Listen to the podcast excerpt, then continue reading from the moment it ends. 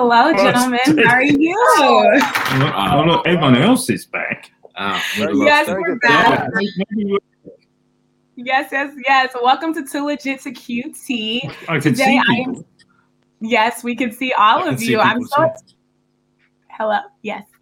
I'm so excited today to talk with the cast and crew, producer, writers, directors, and actors of Stealing Chaplin.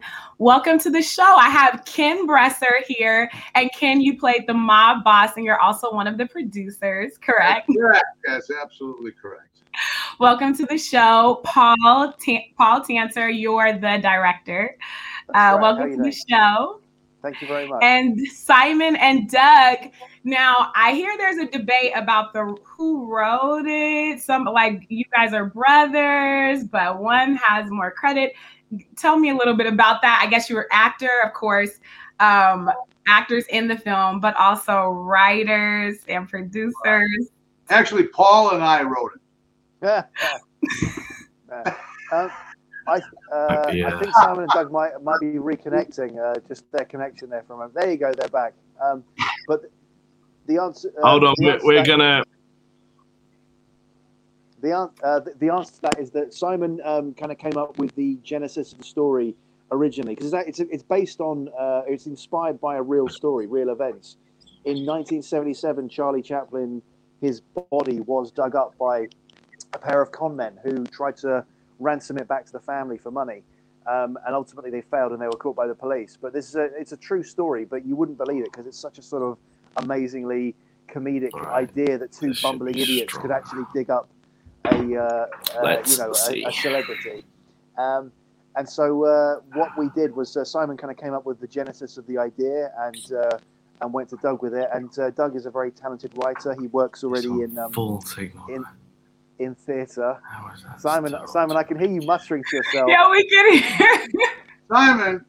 Simon. It's okay. You can be your total, real, authentic self. No worries. We're all trying to navigate this Yeah. digital, virtual, virtual Zoom slash Streamyard space. I don't know how many platforms you guys have all been on. Zoom, Streamyard. Oh, Yes. you- You'll have you'll have to forgive Simon and Doug. You know, for them this is all very new. You know, the the idea of the internet is a very new thing, so they're they're still getting they're still Yeah. getting to grips with it. Yeah, Oh, wait, is that a- absolutely? We are all here. We go. We are all navigating, um, navigating this uh, this virtual space. I think everybody, at least in my experience, all of the events that I host, I'm a host, act- and and actress. Um, and everybody always wants to have it all together, but that's the thing with technology. Um, it's very like perfectly imperfect. So we just Yeah. roll with the punches. I mean, the film alone, you kind of have to roll with the punches. It was so hilarious. First off, I really enjoyed it. I actually uh, watched it um, and watched it a few nights ago, and I just I was like, is this really inspired by a true story? Because it seems like it's on the complete like end of farce that you wouldn't think that this would be like a real story. So you were telling me, Paul, earlier that um, it actually is based off of a true story that they were trying to Yes, ransom yeah. Charlie Chaplin's body. yeah, Yeah, So ulti- the two of them were ultimately, I'm Go on, sorry, go ahead.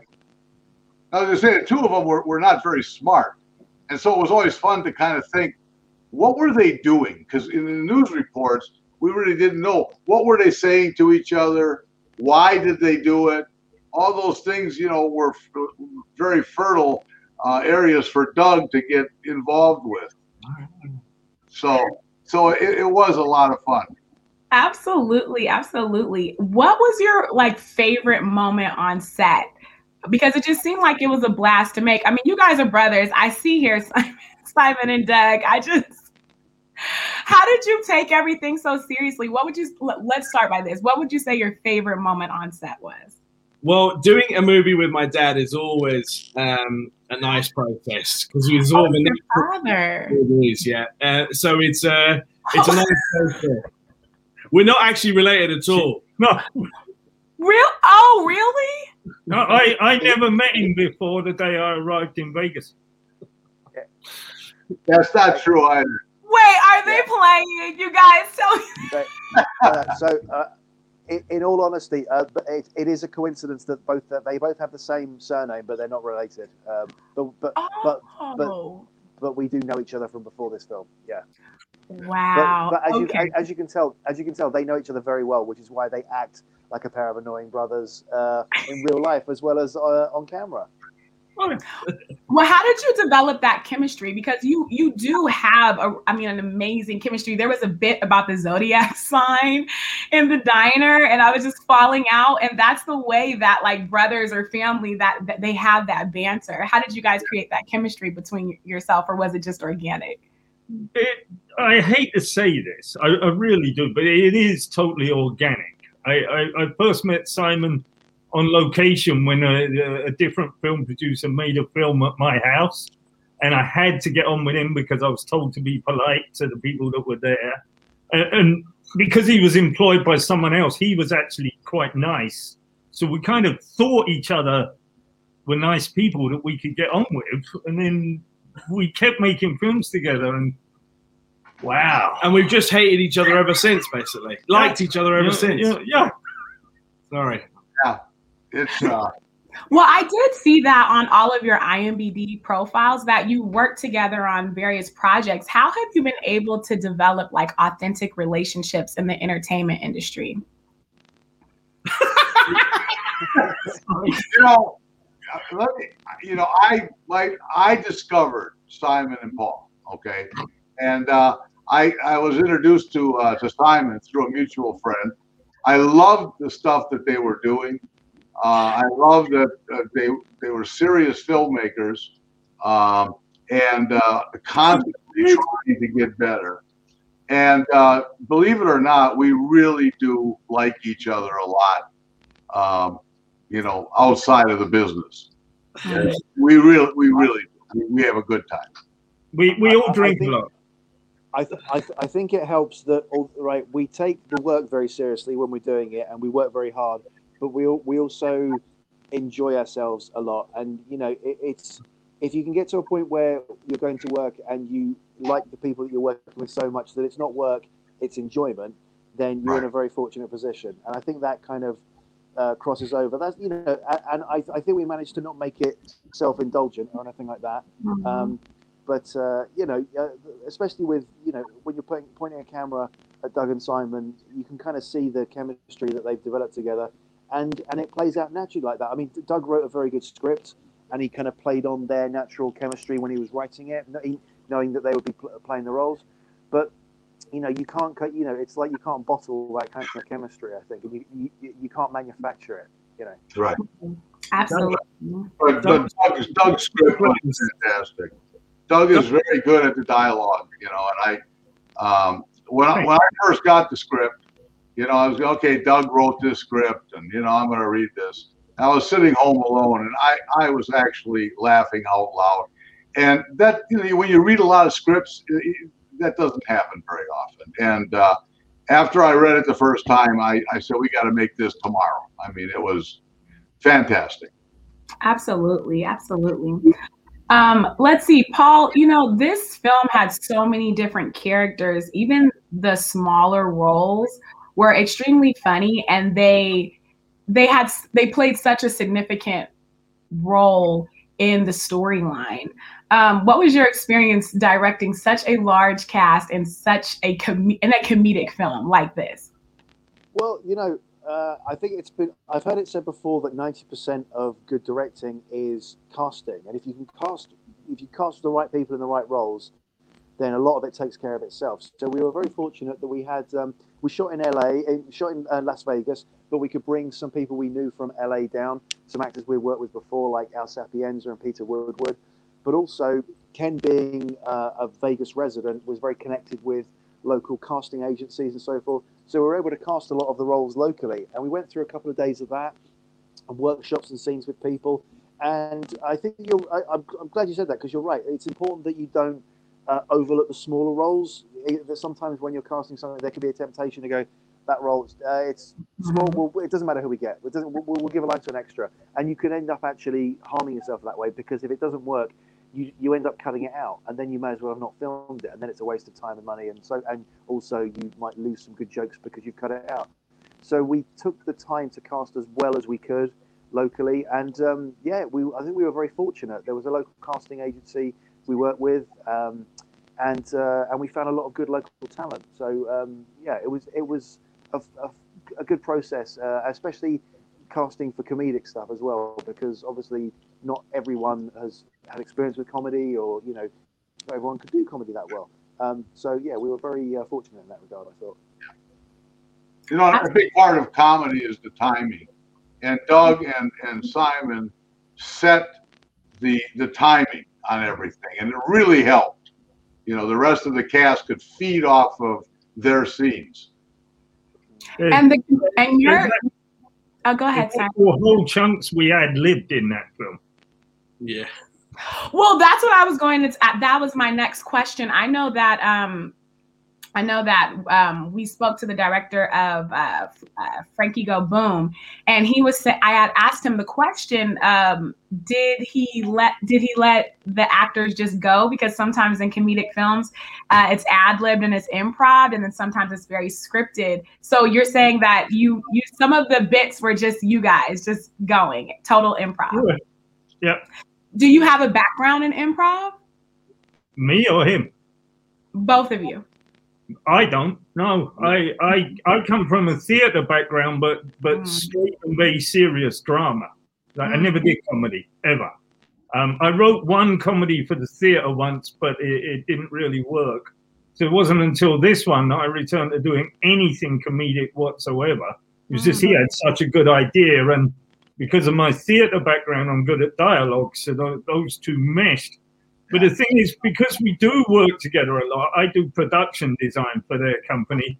And me and him are all day when he's working as a producer and actor. We, we are these guys. Yeah. We really are. So it, it, wasn't a big stretch, let's put it that way. Well, most of the movie is like, right, this scene is you two arguing. You're like, we're going to be okay. Okay, cool, cool. I mean, and you know, um, Doug, the the nuances and the dialogue was it was really funny for me when you were in the movie theater and you're just watching the movie and you're just having that dialogue and I'm just sitting here like, oh, well, that, that's one of the examples of the ad libs. Yeah, yeah, yeah. That, that, wasn't even there, was it? No, totally ad lib that scene. Like we sat down, he had the idea to shoot the scene. We sat down. I'm like, I haven't written this. He said, Do you?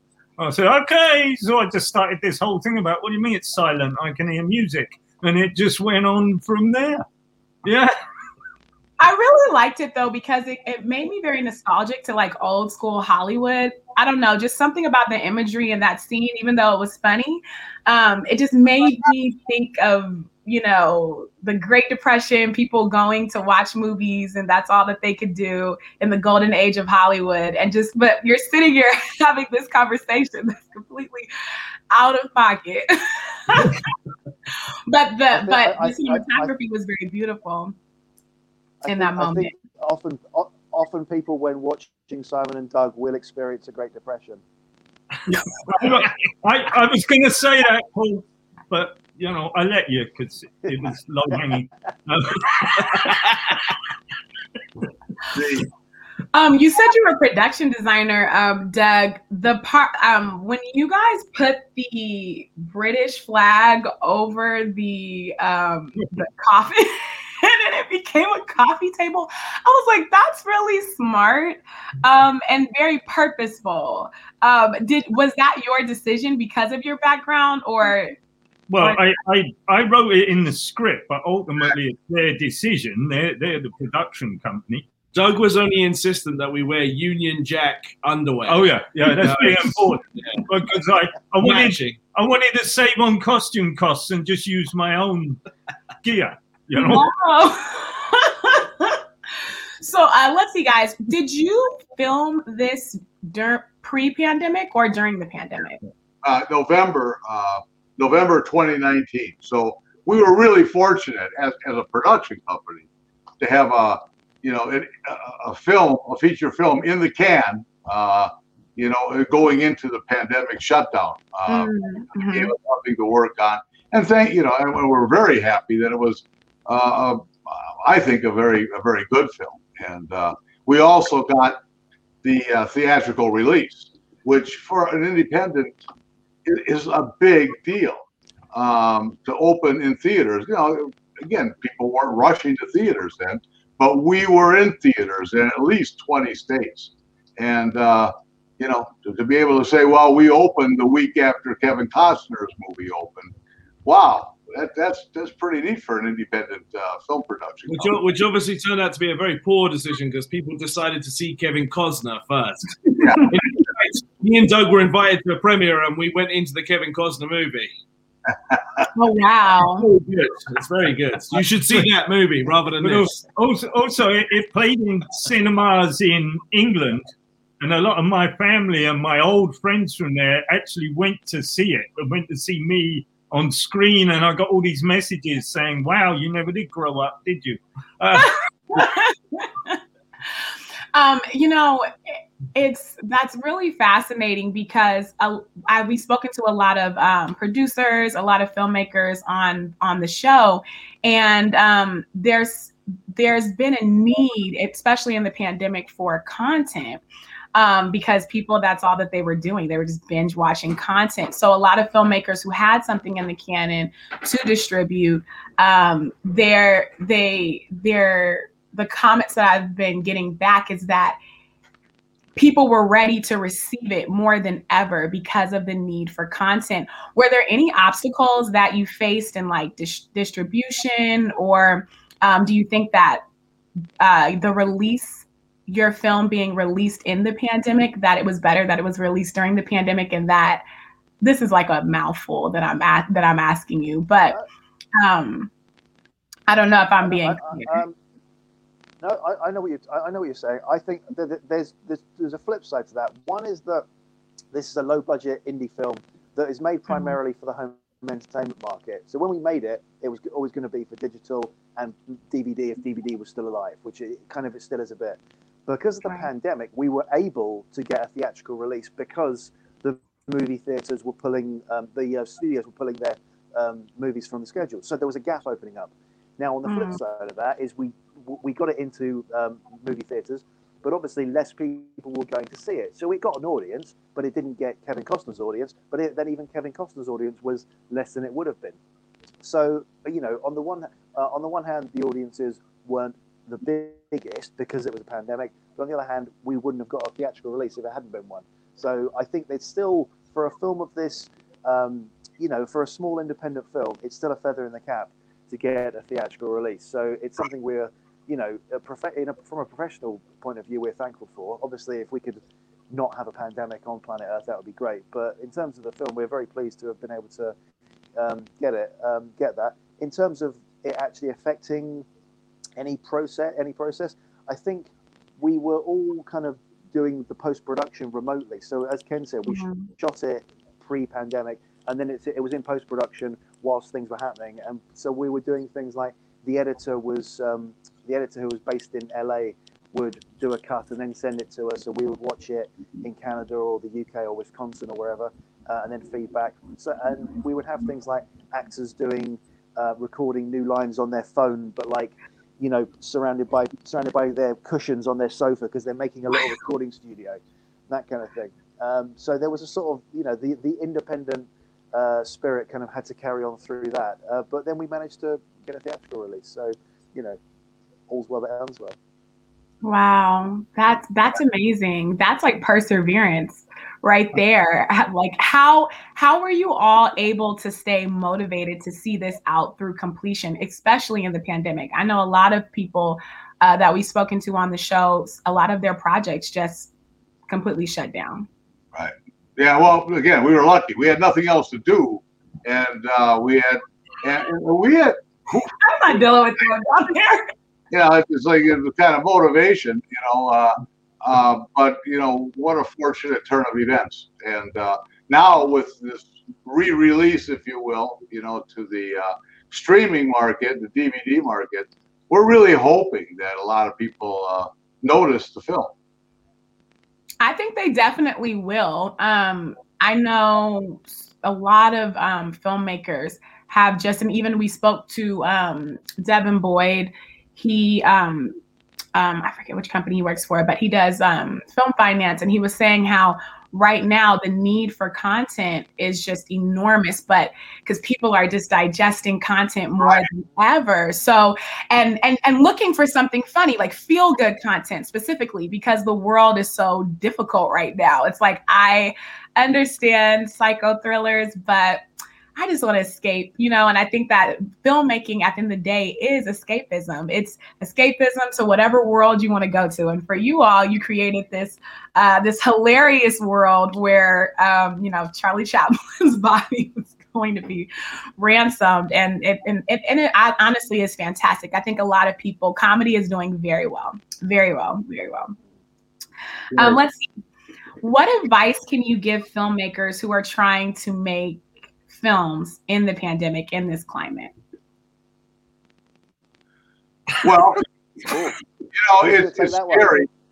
Wait, Simon and Doug, I, what? I have it's it's scary because from a uh, a producer standpoint, um, you know, you've got to test your your crew and your cast, and uh, uh, what is it? Every three days, Simon is what they're recommending now, and that starts three days before, and it continues on through the shoot.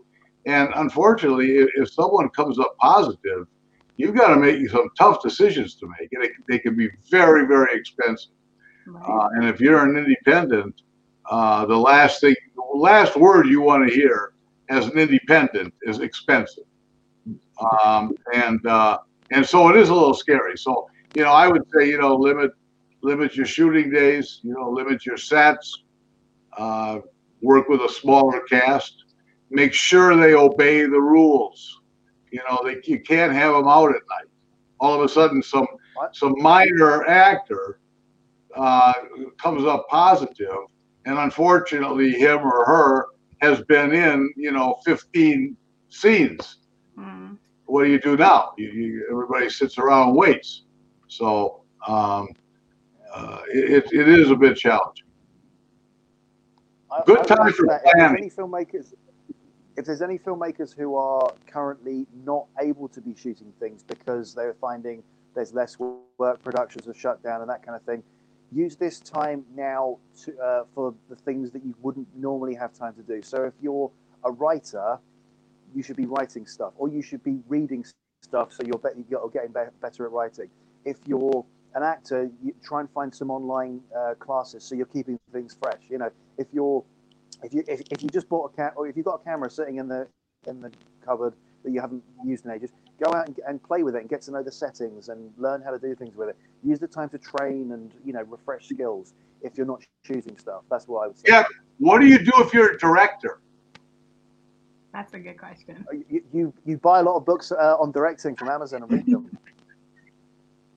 I I've actually written Which three. Me, I must do that at some point. What?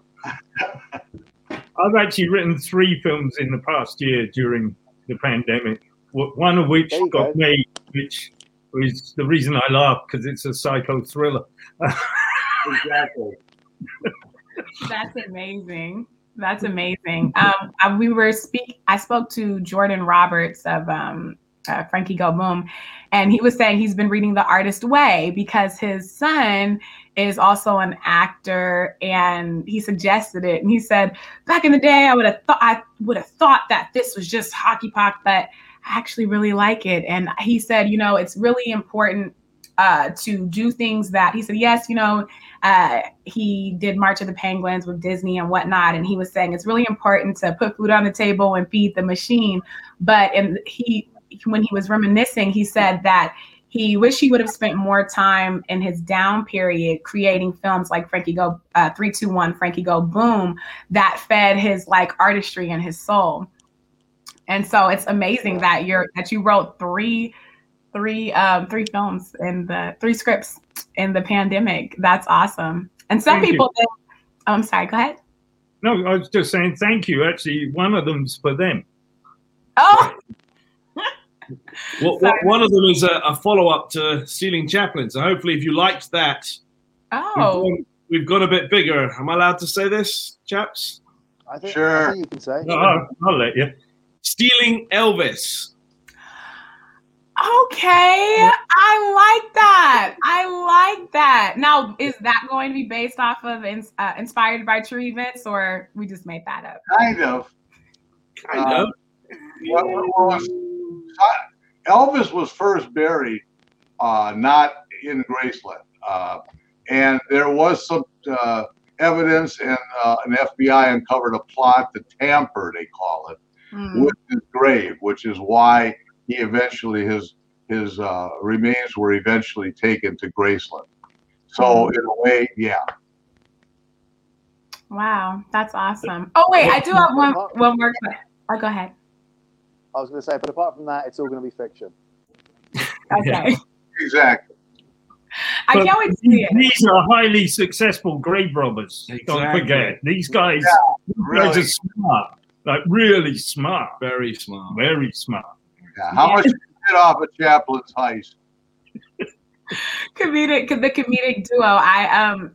I was like, oh, they have Wayne Newton in this movie. I just got really excited. As soon as I saw Wayne Newton, I was like, they have Wayne Newton in this movie.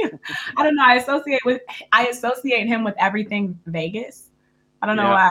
I, so he, Wayne Newton is the nicest guy on the planet. Nicest guy in showbiz, nicest guy on the planet. He helped. Yeah. In fact, Wayne Newton and his whole family are in this. His daughter's in it.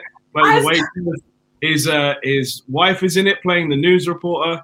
We filmed. Uh, um, we filmed in Wayne Newton's backyard as the cemetery scene. So when we're digging up Charlie Chaplin's actual coffin, that's in Wayne Newton's backyard because Las Vegas wouldn't give us a film permit to actually exhume a body, even though we weren't really exhuming a body. Uh, so Wayne stepped in at the last minute and said we could use his place and his his backyard, as he said, it was a very impressive 27 acre horse ranch. You know, like it wasn't a backyard that anybody else would call, and he let us have that. He saved the day. And the funny thing was, we used his guest house for hair and makeup, and Simon and I were standing around, and we suddenly oh, burst yeah. out laughing because Wayne's got a statue of Charlie Chaplin. well, I guess that's what they call fate. exactly. I love that. It seems like, I mean, even Wayne Newton doing specifically independence. I've been a production coordinator for a few independent films, and you know, it's in my experience, it's been it's really important for there to not be any ego and for people who even if they are highly successful just seeing them like roll up their sleeves. We sp- i spoke to mike manning who um, was a producer of a film called slapface uh, with uh, director jeremiah kipp. And he said at one point the the they were filming a scene and their car got, got stuck in the mud and he said he just went in and helped like right. picked the, right. the, car, like helped get the car out of the mud. And I'm like, this is a star. He's like, he's one of the stars. He's one of the producers, but he just was committed to getting the job done. So it's amazing that you've all been able to surround yourself. When it came to digging the grave, that, Simon started the grave. We've run out of time. Paul, Paul supervised, and I've got blisters. See, see, you're not afraid to roll your sleeves up and get dirty. That's right. You know, and it's not from what I understand. You know, you got to realize it was a six foot, you know, deep hole in the ground. Uh, you know, that's not something you could do in ten minutes. right. Exactly. It, it, it was six foot deep. Yeah. It, it, was it was six foot deep. So when Simon was stood in it, it went a full foot over his head. that that that is so rude. I, and I've, accurate. I've never been more insulted in my life. Excuse me.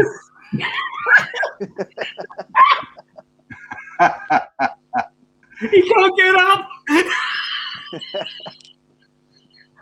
yeah. I think I want to be on set for the next film just to be around this energy. I think you're invited. This laughter will be yeah. the best medicine. yeah, definitely. definitely. You two down there. But uh, no, it was. Uh, how was digging, Paul? I'm sorry. How was Paul? How how was the digging? Was oh. was it tough? The, the, the, the digging. I mean, uh, yeah, it was. It wasn't the easiest thing because we were doing it with shovels and pickaxes. Um, uh, but but it looked good on camera, and we got deep enough down that it you know it was convincing. And A lot of and- weeds and in most there. Lot of weed, Paul. Yeah, we. lot of weed there. it's the it's the it's the collective we. Um, but most importantly, we managed to uh, run away before um, Wayne Newton saw what we'd done to his lawn. That was a big, big plus. Wow. Wow. um, well, gentlemen, I know that we are coming to an end of our of this this show. It has really been a pleasure talking to you. I already knew this was going to be funny when I watched the show. I was like, this is gonna be fun. This is gonna be a lot of fun, this interview. And you all have exceeded my expectations. Um, you're you're so hilarious. First off, congratulations for stealing Chaplin. I've looked up all of you and you're all doing such amazing things so please continue to shine your light in this world and share laughter because we all need it especially in this pandemic thank you so much for coming on the show and i wish you the best of luck in future Thanks, Goya. Thank you April very much. 20th, we'll be there. Thank Thank, you. you're welcome and i'm gonna check out your vampire series paul i check i'm gonna check that out check that out too Yes, do Believe of the Living Dead. Yeah, yeah. yes yes i love it Thank you very right, much. That's my series. Yeah. yeah All right, thank you. Forget these other people. so, well everybody's nice. No, no, no, no, no. Thank you very much. No, do check it out. I hope you enjoy it. It's really, we're very proud of it. So do. Yeah, thank you. all right gentlemen have a good day Great bye job. Thank you. Thank you. Bye. you're welcome